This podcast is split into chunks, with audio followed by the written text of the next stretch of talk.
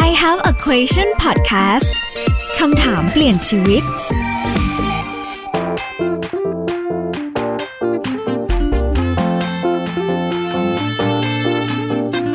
สวัสดีค่ะ ต้อนรับคุณผู้ฟังนะคะ เข้าสู่รายการ I Have a Question Podcast คำถามเปลี่ยนชีวิตค่ะ วันนี้อยู่กับเฟรนไฟรินอัฐาอัจฉริยะวัฒนกุลนะคะ วันนี้เราจะมาพูดถึงเรื่องของอาชีพ โดยเฉพาะอาชีพผู้ประกาศข่าวค่ะ เราจะมาเจาะลึกเลยนะคะ ถึงเบื้องหน้าเบื้องหลัง ซึ่งแขกรับเชิญของเราในวันนี้ เขาเคยเป็น The Star 8มาด้วย แล้วก็ตอนนี้นะคะเขาก็รับหน้าที่เป็นผู้ประกาศข่าว อยู่ในช่อง 3 นะคะ ซึ่งเราจะมาเจาะเบื้องลึกเบื้องหลังกันว่า การที่เป็นผู้ประกาศข่าวเนี่ย จะเหมือนภาพที่ทุกคนคิดหรือเปล่า ถ้าเกิดพร้อมแล้ว ไปพบกับเขาเลยค่ะ ฮัลโหล สวัสดีค่ะ พี่แคน สวัสดีค่ะ สวัสดีค่ะ สวัสดีค่ะ สวัสดีคุณฝ่ายครับผม พี่แคนเป็นยังไงบ้างคะ ช่วงนี้ทำ อ่าฮะ อะไรบ้างคะ ช่วงนี้อ่ะครับ ก็ อืม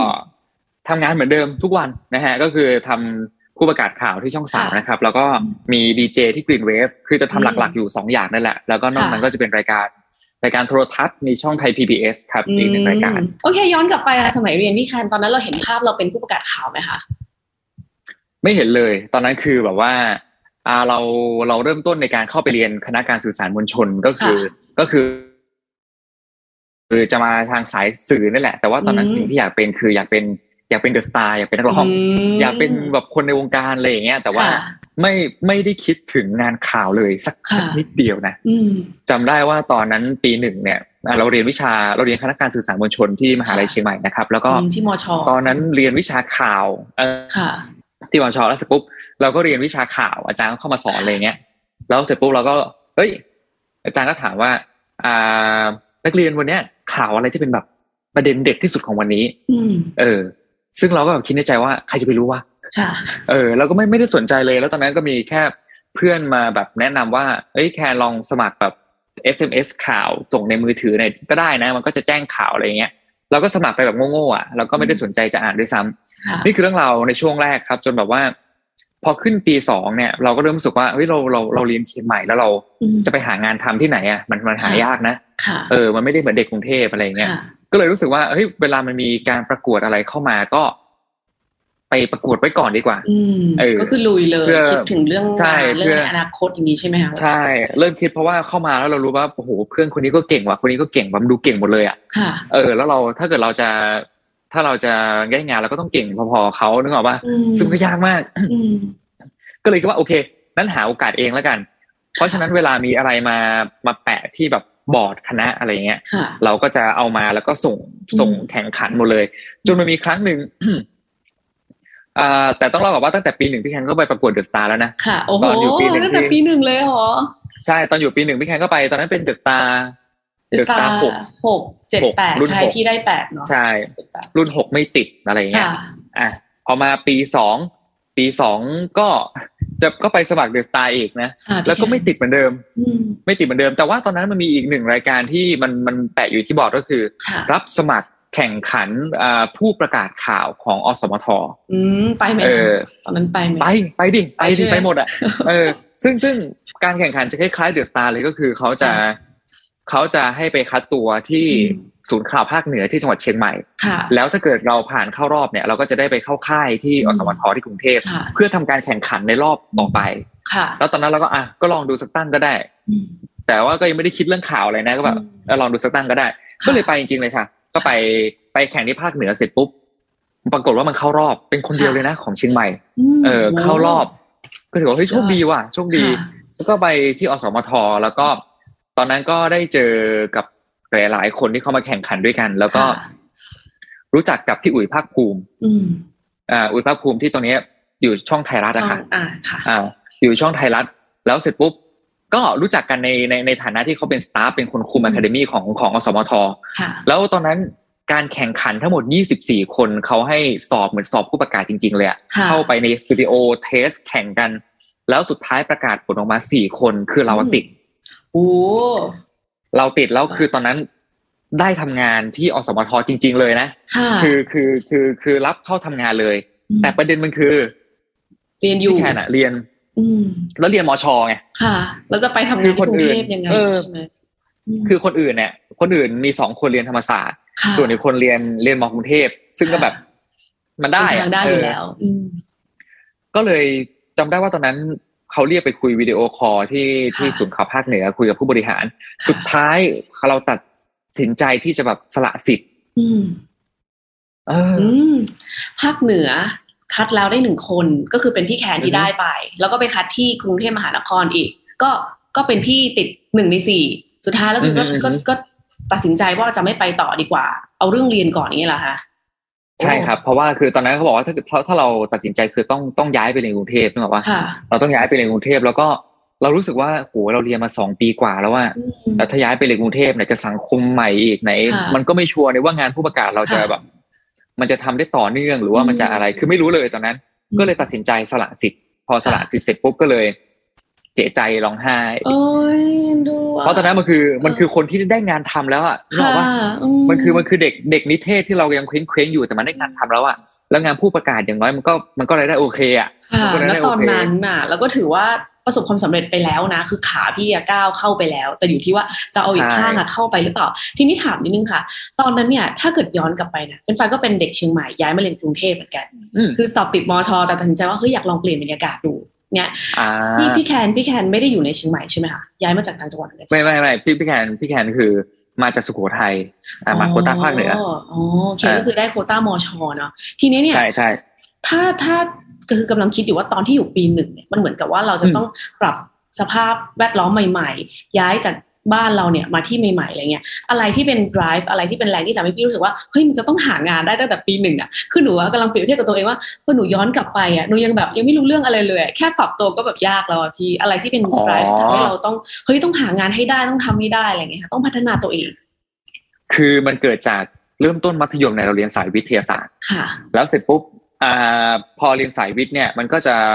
ส่วนใหญ่ก็ต้องต้องเข้าหมอเข้าวิศวะ อืม เข้าอะไรเงี้ยที่มันมีอาชีพค่อนข้างชัดเจนอะแต่พอเราเลือกมาทางสายเนี่ยมันจะเกิดคำถามกับตัวกับทั้งครอบครัวด้วยตัวเราด้วยว่าเอ๊ะ ค่ะ จบมาแล้วจะทำงานอะไร ซึ่งซึ่งตอนนั้นน่ะที่เราตัดสินใจไปเรียนเนี่ยเราก็ไม่รู้ด้วยซ้ำว่าจบมาทำงานอะไรวะ ค่ะ มันก็เลยเป็นเหมือนแรงแรงขับอย่างหนึ่งว่า พอเข้าไปแล้วอ่ะเนี่ยต้องหาลู่ทางให้เจอว่า ว่าไอ้วิชาเรียนสายเนี้ยมันจะทำอาชีพอะไรได้บ้าง อืม เพราะฉะนั้นมันคือการค้นหาแหละมันเลย ค่ะ ไปมันเลยหาโอกาสทุกอย่างเลยไงไปไปทุกอย่าง แล้วนั่นแหละ ก็เลยมีอะไรประกวดก็เลยประกวดหมดเลย ค่ะ อ่าฮะ อืม ก็พอตกจากอ่าไอ้พอสละสิทธิ์จากผู้ประกาศในรอบนั้นใช่ไหม ค่ะ ปีต่อมาแข่งเดอะสตาร์แล้วติด ค่ะ แล้วเป็นไงคะ เออ ไป มันก็เลย ก็ก็ไปเนาะ ไป ไม่งั้นผม ไป ไม่ได้ เห็นภาพพี่ มันเป็นความเสีย อันนั้ ใจ น เล็กๆเล็กๆจากการที่เราสละสิทธิ์ของการได้ ใช่ใช่ ได้ผู้ประกาศข่าวไหมคะ โอ้โห ทำให้เราไป แล้วเด ต่ อะ อ สตาร์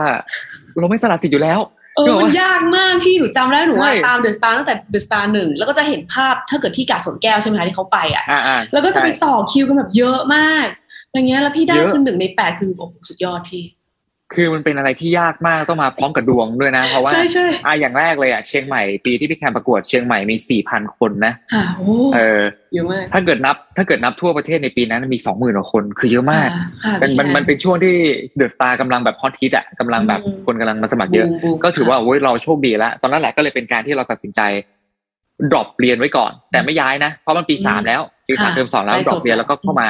ทำงานในกรุงเทพนั่นแหละเป็นจุดเริ่มต้นของการที่เราได้ก้าวเข้าสู่วงการ ค่ะอืม แต่เรื่องของข่าวเนี่ยหายไปเลยนะ คือไม่ได้สนใจไม่ไม่ได้คิดถึงเลย ค่ะ ก็เป็นเป็นนักร้องนักแสดง อืม ไม่ค่อยเวิร์กเท่าไหร่ ค่ะ ไม่ค่อยได้มีโอกา ยังสไง ทำ คะ งายันง เท่า ไง ไหร่ คะไม่เวิร์กยังไงคะเราได้ไหม ก็คืองานไม่งานมันงานไม่ค่อยมีอ่ะ งานไม่ค่อยมีเพราะว่าอย่าลืมว่ามี 8 คนนะใช่ไหมน้องแล้วแล้วพอเข้ามาเนี่ย มันก็เอ่อไม่ใช่ทุกคนที่มันจะได้โอกาสในการเล่นละคร ไม่ใช่ศักยภาพของทุกคนที่จะเหมาะขนาดนั้น ตอนนั้นอ่ะสิ่งที่เขาให้พี่แคร์น่ะมันจะเป็นไปทางพิธีกรอ่ะ ค่ะ ก็คือให้ให้ลองไปทำรายการบันเทิง ม อะไรต่างๆนั่นแหละคือจุดเริ่มต้นของการที่เราเริ่มเริ่มทำงานพิธีกรมาก่อน ค่ะ แล้วมันก็จะได้โอกาสจากงานพิธีกรมาเรื่อย อืม ๆ จนมาถึงจุดเปลี่ยนที่เราแบบจุดเปลี่ยนมากๆเลยก็คือ ตอนนั้นมันผ่านมาสามสองปีกับสามปีละงานเราแทบไม่เหลือละ โอ้ยเดี๋ยวนะ แล้ว แทนหนูย้อนกลับไปนิดนึงตอนที่ เออ พี่ติดหนึ่งในแปดละแล้วก็เหมือนที่พี่ อือบฮึอกว่าทุกคนเนี่ยจะได้โอกาสไม่เหมือนกัน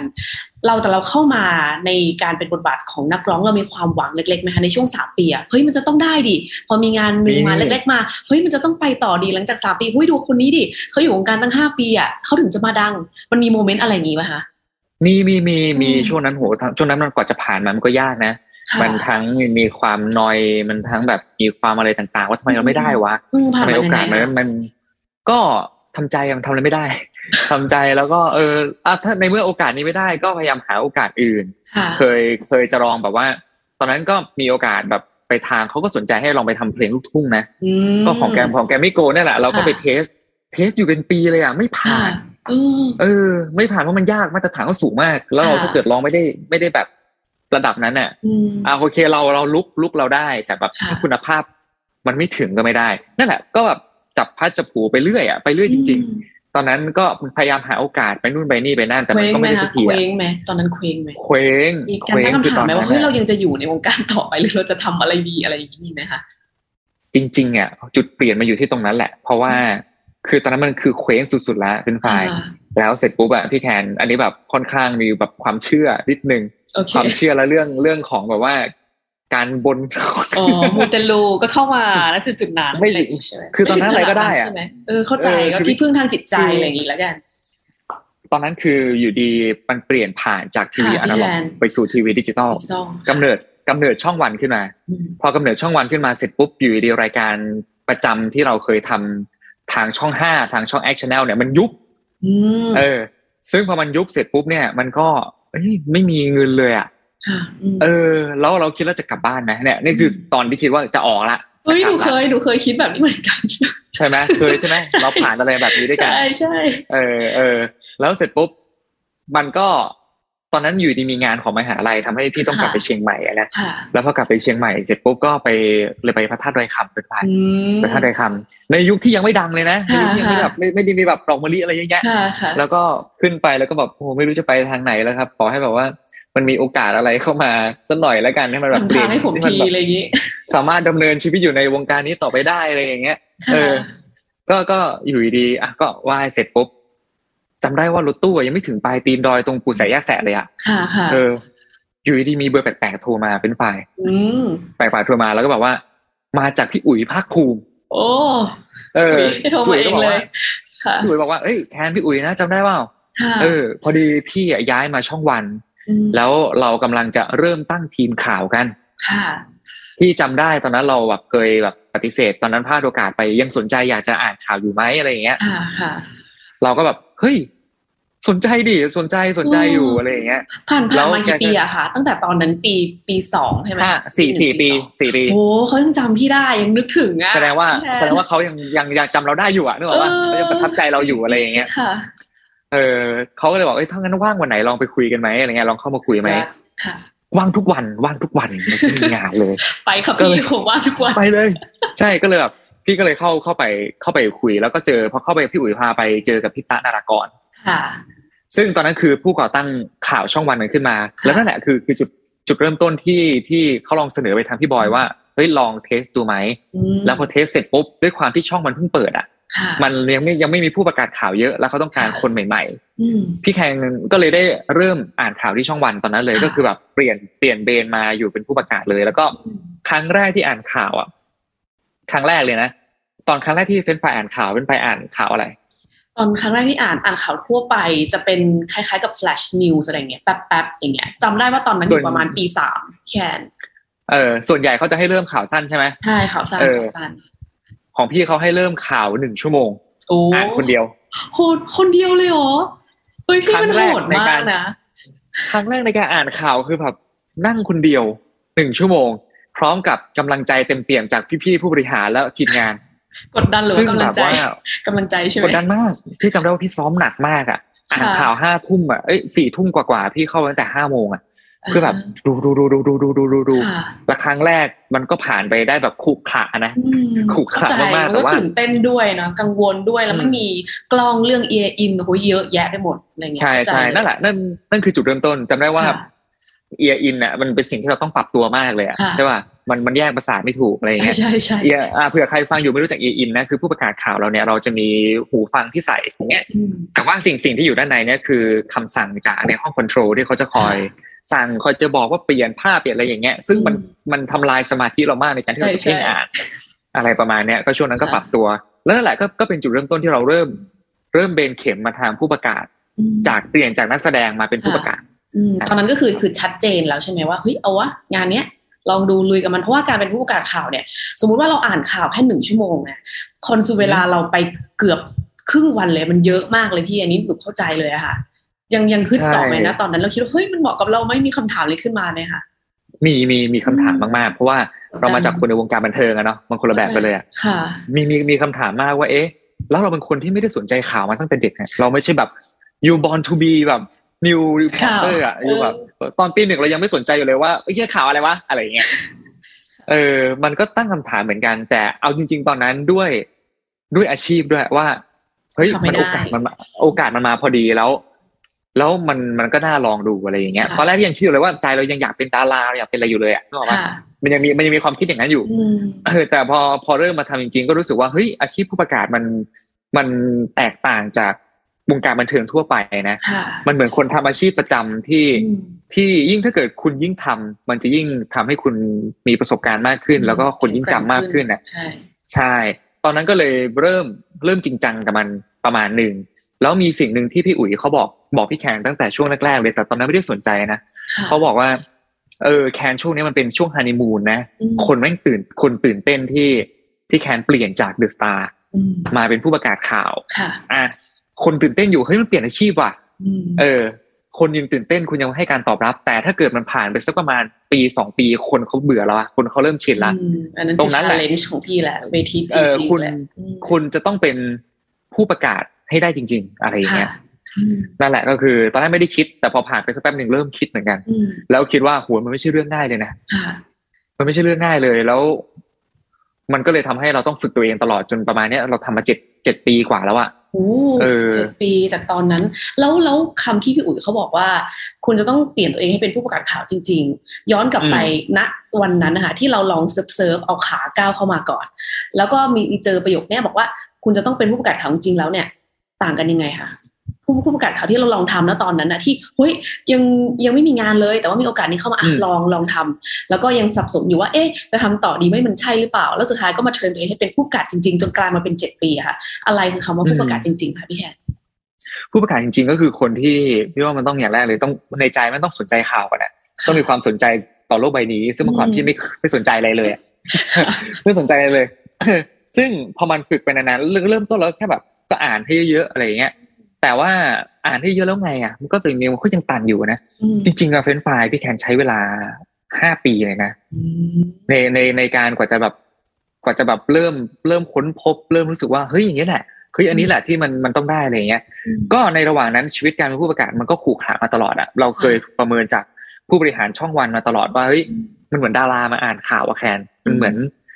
มันค่อนข้างกดดันมากๆเราก็เลย โอเค ในเมื่อเราอ่านอย่างเดียวไม่มันไม่พอ ค่ะ ทีมงานก็เลยเฮ้ยนั้นลองออกข้างนอกไหมลองแบบ ค่ะ ลองลองทำแบบผู้สื่อข่าวด้วย อืมให้ดูเป็นอินไซต์ใช่ไหมคะจริงๆอ่ะ ใช่ เทปเทปที่พี่แคนอ่านอ่ะหนูยังจำได้เลยว่าตอนนั้นเฟรนไฟยังอยู่เอ่อยังเรียนธรรมศาสตร์อยู่ แล้วก็จำได้ว่าคนเนี้ยคือผู้ประกวดเดอะสตาร์แล้วก็มาเทิร์นตัวเองเป็นผู้ประกาศข่าว คือถ้าเกิดถามว่าฟีลลิ่งณตอนนั้นน่ะเข้าใจว่าเขาอ่านข่าวแต่เรายังลืมภาพพี่ไม่ได้จริงๆพี่ อันนี้แบบว่า ใช่ ย้อนกลับไปอ่ะมันยังมีภาพแบบความเป็นนักร้องติดอยู่แต่ถ้าเกิดถามว่าอ่านดีไหมน้ำเสียงดีไหมเฮ้ยดีได้เลย แต่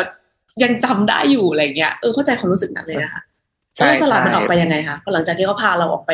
เป็นผู้สื่อข่าวภาคสนามอะไรเงี้ยสลัดออกไป ก็เอาตัวเอาเอาตัวไปคุกคลีนั่นแหละ ตอนนั้นเรา ค่ะ ได้รับผิดชอบสกู๊ปหนึ่งชื่อว่าสกู๊ปแคนช่วยได้ อืม ก็เป็นสกู๊ปที่เราต้องลงพื้นที่จริง ๆ แล้วก็ ค่ะ อ่าลงพื้นที่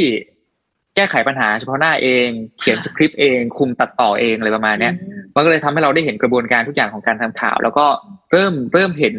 กลวิธีมากขึ้น ค่ะ อะไรต่างๆ มากขึ้น แต่ว่าในทักษะการอ่านของเรามันก็ยังก็ยังคงประมาณหนึ่งอยู่ อืม จนสุดท้ายเนี่ยพี่แคนก็หลุดจากช่องวันไง อืม หลุดจากช่องวันตอนนั้นด้วยความที่โอเค มันเป็นเกี่ยวกับการเปลี่ยนผ่านด้วยของคณะผู้บริหาร แล้วก็การเปลี่ยนแนวของข่าวที่เขามีคนใหม่เข้ามา แล้วก็เราเนี่ยพอดีอยู่นานละแล้วเสร็จปุ๊บก็รู้สึกว่าไม่ค่อยเวิร์กประมาณนั้นแหละ เราก็เลยโอเคถูกก็เอาง่ายๆก็คือเหมันถูกปลดออกอะนี่คือสิ่งที่ผู้ประกาศข่าวเราต้องทำใจไว้เลยนะว่า ค่ะ มันมีการเปลี่ยนมันมีการเปลี่ยนแปลงได้ตลอดเวลา ใช่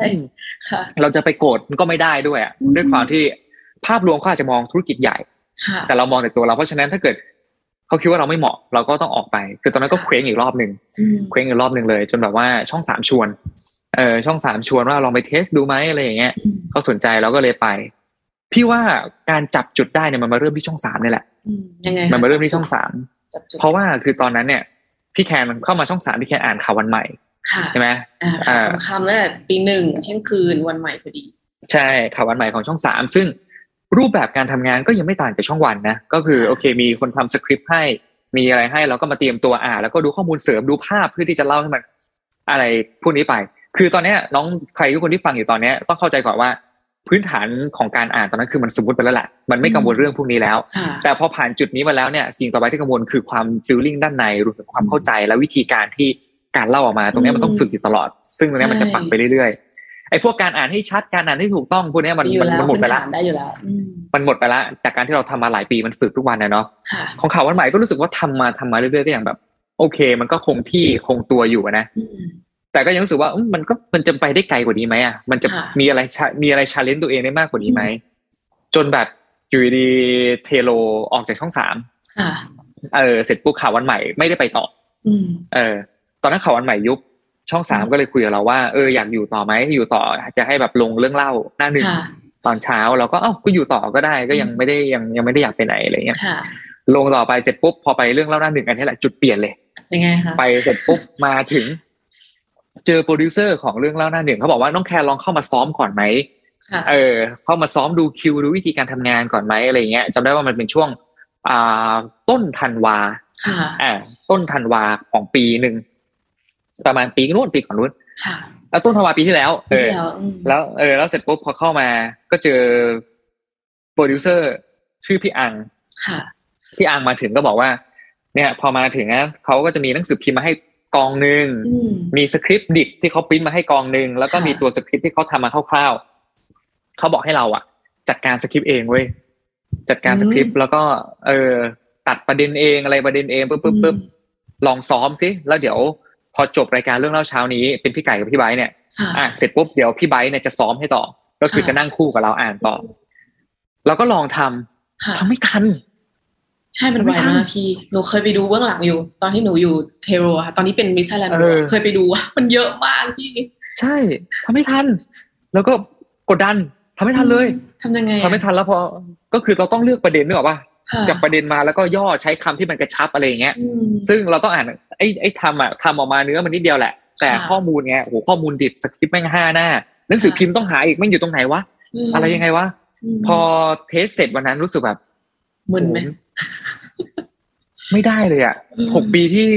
ทำงานมาไม่งไม่ได้ช่วยอะไรกูเลยอะไรอย่างเงี้ย ค่ะ รู้สึกรู้สึกว่าตัวเองไม่ได้เก่งเลยอะคือตอนแรกมันก็ทะนงประมาณนึงว่าเฮ้ยเราก็ทำข่าวมานานแล้วประมาณนึงแล้วเราก็มีความแบบ ได้ อีเอาโก้อยู่ ประมาณนึะงไย่งงี้ย เอาอยู่ แต่พอเจอเข้าไปแล้วก็รู้สึกว่าเฮ้ยกูไม่เก่งเลยอะอ่อนมากถ้าเทียบถ้าเทียบกับพี่ไบร์ทพี่ไก่หรือว่าใครที่ทำอยู่ตรงนั้นอะ อืม รวมถึงบกที่โคตรเก่งเลยอะไรอย่างเงี้ยเราเราทำอะไรผิดไปเขารู้เลยว่ามันข้อมูลนี้มันไม่ใช่อะไรอย่างเงี้ย ค่ะ เออจากที่พอหลังจากจบวันนั้นจากที่พี่แคนคิดว่าพี่แคนจะซ้อมแค่ครั้งเดียว แล้วก็ ค่ะพี่แคน เริ่มรอรอเริ่มทำงานต้นปี ค่ะ เออพี่แคนต้องเข้ามาซ้อมวันเป็นวันเลย มาตีสามตีสามตีสามคือตอนนั้น จบข่าววันใหม่ตีจบข่าววันใหม่ตีสองอยู่รอชั่วโมงหนึ่งตีสามเริ่มตรงนี้ต่อ ค่ะ อะไรอย่างเงี้ย อืม นั่นแหละ ตรงนั้นเราก็เลยเริ่มฝึกตรงนั้นหนักมาก แล้วก็พยายามหาคำแนะนำจนเรารู้สึกว่าเฮ้ยจริง ๆ แล้วเนี่ยเฮ้ยการจับประเด็นมันฝึกได้มันฝึกได้จากการอ่านหนังสือพิมพ์เว้ย อืม พอเราอ่านหนังสือพิมพ์แล้วเสร็จปุ๊บเหมือนพี่เคยคุยกับเฟรนช์ไฟล์แม่ตอนเราเจอกัน ใช่ เคยบอกใช่ไหม พี่แคนบอกว่า เออ พี่ไฟเออเอออ่ อ่านหนังสือพิมพ์ไหมอะไรเงี้ย ถ้าเกิดอ่านมันก็จะช่วยได้เรื่องจับประเด็น ซึ่งตอนเนี้ยคือถ้าเกิดนับเป็นฝ่ายคือเพิ่งเข้ามาในวงการข่าวประมาณหกเดือนละยังมีปัญหา อืม เบสิกที่พี่เคยเจออยู่อย่างเช่น เรื่องการออกเสียงให้ชัดบางทีอ่ะบางวันร่างกายเราไม่ อืมอืม ไม่เสถียรเราจะต้องวอร์มก่อนอ่ะ นึกออก เออ ใช่ เราก็แบบว่าเรื่องจับประเด็นบางทีเนื้อข่าวมันเยอะมาก หมู่บ้านนี้ตำบลนี้คนนี้ทำอะไรแล้วสุดท้ายจริงๆอะคีย์เวิร์ดมันมีอยู่แค่ท่อนเดียว บางที ใช่ จริงๆก็ก็จับได้บางทีก็จับไม่ได้คือตอนนี้ยังมีปัญหาอยู่ ยอมรั นั่ บ นแหละ เลยอ่ะ พอพอเราพอเรามันต้องใช้เวลามันใช้เวลา ค่ะ จริง ๆ มันใช้เวลาแล้วเสร็จปุ๊บพอมันฝึกไปจนเราแบบอ่านหนังสือพิมพ์มันคล่องแล้วอะเพียงแค่เราเปิดมาเราจะรู้แล้วว่าเฮ้ยไอ้หน้าที่มันแบบตัวหนังสือแม่งเยอะๆเนี่ย อืม อันนี้อะไรวะ อันนี้เอาแค่ตรงไหนวะ อันนี้เอาแค่ตรงไหนวะ แล้วเราก็ได้ทำงานนั่งพร้อมกับแก๊งเรื่องเล่าไง ค่ะ ซึ่งเราก็จะเห็นว่าพี่ไก่พี่ไบค์เขาดูทำไงวะ ปึ๊บปึ๊บเราก็ถามว่าเฮ้ยพี่อันนี้มันประเด็นยังไง เขาก็จะอธิบายว่าเนี่ยแคนเอาแค่นี้เองนะ เอาแค่นี้เองเนี่ยจบละ อันนี้เข้าใจละ อืม เนี่ยจุดเริ่มต้นมาตรงนี้มากกว่าทำให้เรารู้สึกว่าสิ่งที่เราพูดออกไปอ่ะมันเข้าใจง่าย มันเลยสามารถใช้คำว่าเรื่องเล่าได้ไง เพราะว่า ค่ะ ไอ้ที่มันเยอะๆเนี่ยมันสรุปมาเล่าให้ฟังให้แบบ อืม คุณเข้าใจง่าย ค่ะ ซึ่งตอนเนี้ยมันก็มีสกิลนี้ขึ้นมาประมาณนึงแต่มันหยุดฝึกไม่ได้ อืม นึกออกปะ มัไปต่อ ตอนนี้พี่ งานข่าวมันไปต่อ ใช่ ซึ่งณปัจจุบันพี่แคนยังอยู่ในขั้นนี้อยู่ในการ ค่ะ ที่เราเริ่มที่จะ พอจะจับประเด็นได้ แต่ว่ายังไม่เทพขนาดแบบว่า จับเลยครบแล้ว แล้วพอจับเสร็จปุ๊บอะไรนะขั้นต่อไปคือ ค่ะ พอคุณได้ประเด็นแล้วอ่ะคุณจะเล่ายังไงให้มันสนุกวะ อืม มันต้องไปคิดอีกอีกขั้นหนึ่ง อืม ซึ่งพอเราเห็น ก็ป็ feeling พี่ยุทธ อารมณ์เนาะในการเล่า ใช่พอเห็นพี่สรยุทธ์เข้ามาแล้วใช่ป่ะเราก็ได้เห็นการ ค่ะ ทำงานเขาอะเราเห็นเลยว่า เอกสารบนโต๊ะเขาอะน่าจะเป็นแบบทรีทรีสีเล่มหนึ่งอะต่อวัน ใช่ อย่างนี้ เออหนึ่งรีมอะอะไรอย่างเงี้ย ได้เยอะ แล้วมาเขาก สามารถสรุปออกมาจนเราแบบเข้าใจง่ายมาก แล้วก็ ค่ะ ฟังดูเหมือนใกล้ชิดมาก อืมใช่ นั่นแหละ มันเป็นคมันวามรู้สึกนั้น ๆ ใช่ มันคือขั้นต่อไปนั่นจึงทำให้ ผู้ประกาศแต่ละคนต่างกัน เพราะมันจะมีสไตล์ที่ต่างกันไป อืมแล้ว สนุก ที มันก็รู้สึกว่า ที เนอะสนุก ใช่มันมันสนุกมันก็ชาเลนจ์แล้วก็ท้าทาย ทีนี้ถ้าเกิดถามถึงเอ่อสไตล์ของผู้ประกาศข่าว พี่คิดว่าพี่เป็นสไตล์ไหนคะหรือว่าตอนนี้ยังยังอยู่ในขั้นตอนการแบบวิจัยตัวเองอยู่ห าอยู่ สรุปฉันไปมาแนวไหนดีหน้าอะไรเงี้ย ก็ยังวิจัยตัวเองอยู่นะเอาจริง หนูก็ใช้ความ แต่ว่า รู้สึกนะ เออยังวิจัยเขาบอกว่าเคยเป็นผู้ประกาศข่าวแนวไหนอะไรอย่างเงี้ย ค่ะ ยังวิจัยอยู่แต่ว่าส่วนตัวแล้วรู้สึกว่าตัวเองจะเป็นคนที่เล่าข่าว อืม แบบเราจะเล่าแบบไลฟ์ลี่อ่ะ ค่ะ เรารู้สึกว่าเราเราไม่ใช่แบบเคร่งขรึมแบบเฮ้ยนี่นี่นี่นี่ อืม ถึงแม้ว่าจะเป็นประเด็นลึก แต่เราจะพยายามให้ทุกอย่างมันดูแบบสบาย มูทอืมสบาย อ่า เรารู้สึกว่าเราเรามาในแนวนั้น เรามาในแนวนั้น เราจะสามอย่าเราจะสามารถถามเรื่องลึกๆได้ ให้ อืม เขารู้สึกแบบผ่อนคลายอะไรอย่างเงี้ยไม่ไม่ได้ทำแบบปึ้งปึ้งปึ้งปึ้งปึ้งอะไร อืม ขนาดนั้น อืม มีความติดตลกนิดนึงด้วยเอาจริง อืม ๆด้วยความธรรมชาติของเรา ค่ะ ด้วย อะไรประมาณเนี้ย ก็ไม่รู้ว่ามันจะเวิร์กหรือเปล่านะ แต่ว่าในเบื้องต้นเนี่ยที่ที่เราทำงานมาตลอดรวมถึงการไปออกงานต่าง ๆ เนี่ย ค่ะ ที่เราต้องสัมภาษณ์แม้แต่ผู้หลักผู้ใหญ่ ค่ะ เออ เราก็จะใช้วิธีประมาณเนี้ยความสบาย อืม เออ อะไรประมาณเนี้ย โอ้ ที่ที่เรา เยี่ยมค่ะ มาในแนวตัวเองอะนะ เยี่ยมค่ะ อ่ะ อืม โอเค ทีนี้ก่อน ก่อน ก่อนจบ จบอันนี้นะ รบกว อือน ฮึ เวลามานานพอสมควร อาจจะอาจจะถามคำถามสองข้อ ข้ออีก เออข้อ ข้อแรกก็คือ ระหว่างที่เราอ่านข่าวเนี่ย มันจะมีความรู้สึกแบบ เฮ้ย ข่าวนี้มัน มันไม่ใช่ มันมีบาลานซ์ความถูกต้อง อะไรในข่าว มีมี ที่เรา มี รู้สึก มีมี อืม มี เรา มี จัดการปัญหาอันนี้นั้นยังไงคะ ส่วนใหญ่เราจะเริ่มต้นตั้งแต่หลังบ้านเลย หลังบ้านเลยก็คือช่วงเราเตรียมข่าวอย่างสมมติว่า เราอ่านข่าวนี้เรารู้สึกว่าเฮ้ยอันนี้ อันนี้มันอย่างเช่น โอเค ข่าวการชุมนุมตอนเนี้ย อืม อย่างที่โผล่มาสมมติทีมข่าวเตรียมมามันเป็นคำแถลงของตำรวจ ค่ะ ที่สรุปเหตุการณ์อย่างเดียวเลย เราก็รู้สึกว่าเฮ้ยมันมีแต่ฝั่งตำรวจที่พูดว่ะ อืม พี่เราขอแบบเราขอย้อนนิดนึงได้ไหมว่าทาง ค่ะ ฝั่งกลุ่มผู้ชุมนุมกับรายงานสถานการณ์เป็นยังไงบ้าง ค่ะ เพื่อเอามาบาลานซ์กัน ค่ะ จริงๆเราเราจะค่อนข้างซีเรียสเรื่องพวกนี้มากนะเพราะว่าอย่าลืมว่าเรามีหลายฝักหลายฝ่ายเรามีคนที่มีความเห็นแตกต่างกัน sensitive อืม ใช่ แต่ความตั้งใจของเราคือ เราแค่ต้องการจะนำเสนอให้มันครบอ่ะ ะ ให้คุณลองไปตัดสินใจเอง ค่ะ อย่างหนึ่งเลยคือเราจะไม่จัดว่าอย่างนี้ผิดอย่างนี้ไม่ผิดยกเว้นเป็นคดีอาญาที่มันผิดจริง ๆ อืมค่ะ แต่ในถ้าเกิดในในทางมุมมองแนวคิดเนี่ยเราจะไม่เราจะไม่ไปจัดตรงนั้น อืม แต่แค่นั่นแหละพี่ก็ใช้วิธีว่าเฮ้ยพี่ผมขออย่างนี้ได้ไหมเรา ค่ะ สามารถคุยกับบกได้นี่เพราะว่าเราต้องเข้าไปเตรียมข่าวก่อนอยู่แล้ว ค่ะ อืมอืม อืม นั่นแหละก็จะบาลานซ์บาลานซ์เอง อืม ค่ะ อ่า โอเคคำถามสุดท้าย อยากให้พี่แคนฝากถึงคนฟังนะตอนนี้ค่ะแบบน้องๆที่เข้ามาฟังที่เพิ่งเริ่มต้นทำงานใหม่ๆ ที่กำลังหาตัวเองและอยากพัฒนาตัวเองอ่ะ มีอะไรที่ทำให้รู้สึกว่าระหว่างที่เราทำเนี่ย เพื่อที่จะไปเป้าไปถึงเป้าหมายที่เราตั้งไว้อะค่ะ มันจะเรียกว่าอะไร มันจะตอบว่ามันจะได้เลยมันก็ยากเนาะ เราจะบอกเขายังไงดี อืม ให้กำลังใจเขายังไงดีคะพี่ ในฐานะที่พี่เคยผ่านณจุดจุดๆนั้นมา เออเอาว่าลองทำงานงานนี้ดูก็ไม่รู้ว่าในอนาคตจะเป็นยังไง อืมแต่ว่าสุดท้ายคือ เออ ทุกวันนี้คือ งานนี้กลายเป็นงานที่แบบเลี้ยงชีพเลี้ยงครอบครัว ใช่ เลี้ยงตัวเองได้แล้วอะไรอย่างเงี้ย คือจริงๆพี่พูดแบบแทบทุกที่เลย เวลาได้มีโอกาสคุยกับเด็กๆอะนะว่า ค่ะ เราไม่รู้หรอกอนาคตแม่งจะพาเราไปไหนอะนะ อืม บางทีสิ่งที่เราคิดว่ามันเป็นสิ่งที่ใช่สำหรับเราเนี่ย มันอาจจะไม่พอดีกับเราก็ได้ ค่ะ นึกออกปะพี่คิดมาตลอดว่าพี่จะเป็นนักร้องจะเป็นซูเปอร์สตาร์ ชัดเจน ก็โอเคก็โอเคได้ได้เข้ามาได้เข้ามาสุดท้ายมันก็ไม่ใช่ว่ะพอมา อ่า รู้สึกอย่างนั้นนะแต่สิ่งที่เหมาะกับเราประกาศเป็นอาจเป็นสิ่งที่เราไม่ได้คิดไว้ก็ได้ เพราะฉะนั้นสิ่งหนึ่งที่อยากจะบอกน้องๆเลยคือ ถ้ามันมีโอกาสอะไรเข้ามา อย่าเพิ่งปฏิเสธมัน อย่าเพิ่งแบบเฮ้ยอันนี้มันไม่ใช่แนวว่ะเอ้ยตัวตนฉันมันไม่ใช่ว่ะไม่ลองดีกว่า ลองไปก่อน ลองไปก่อน อย่างที่บอกว่างานแต่ละอย่างเนี่ย มันจะมีจุดเชื่อมต่อหรือว่ามันจะมีโอกาสเล็ก ๆ ที่ซ่อนอยู่อะถ้าเกิดพี่แทนไม่ได้ไปประกวดแข่งขันผู้ประกาศตอนตีสอง อืม ทุกวันนี้พี่ก็ไม่ได้เป็นผู้ประกาศเพราะว่าพี่อุ๋ยไม่ได้รู้จักนึกออกปะ ใช่ แล้วก็จะไม่มีใคร connecting the รู้ว่า dots เราเราอ่านข่าวได้ ใช่ มันจะเป็นจุดจุดจุดเชื่อมต่อกัน เพราะฉะนั้นถ้าเกิดน้องๆมีความฝันนะไม่เป็นไรหรอกถ้าเกิดมันยังไม่ถึงจุดที่ต้องการนะนะ ค่ะ มันมีโอกาสอะไรน้องน้องน้องเข้าไปเลย อืม เราอย่ารอให้โอกาสเข้ามาด้วยวิ่งไปหา อย่างพี่แคานะเห็นเมื่อก่อนมันมันมีป้ายแปะเนาะเป็นแผ่นบิลบอร์ดอะ ค่ะ แต่สมัยนี้อินเทอร์เน็ตมีเยอะไง ใช่ใช่ โอ้โหโครงการอะไรเปิดน้องลองสมัครลองแข่งขันลองส่ง ไม่ได้ไม่เป็นไรไม่ได้คือบทเรียน ได้คือกำไรได้คือคอนเน t ชัน ค่ะ นี่แหละ แล้วเสร็จปุ๊บเชื่อว่ามันจะพาไปถึงในจุดที่ที่น้องโอเคอะถ้าเกิดน้องเต็มที่กับมันนะนะแล้วก็พยายามคิดบวกเอาไว้ ไม่ต้องไม่ไม่ต้องท้ออ่ะ อื มันพลาดก็แบบอ่ะไม่เป็นไรเว้ยต้องแบบว่าใช้คำว่าช่างแม่งให้เก่งอ่ะ อืม ช่างแม่งอะเออยิ่งยิ่งถ้าเกิดเป็นผู้ประกาศนะ ยิ่งต้องช่างแม่งเลยเพราะว่า จริง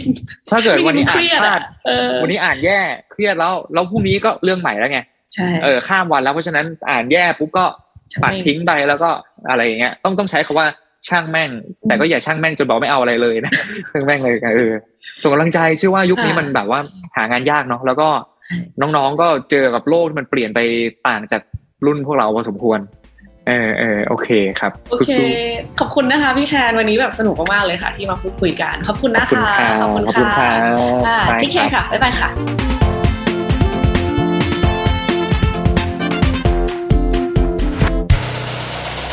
ฮูดี้พอดแคสต์ฮูดี้พอดแคสต์เรื่องที่คุณฟังแล้วต้องร้องว่าฮูดี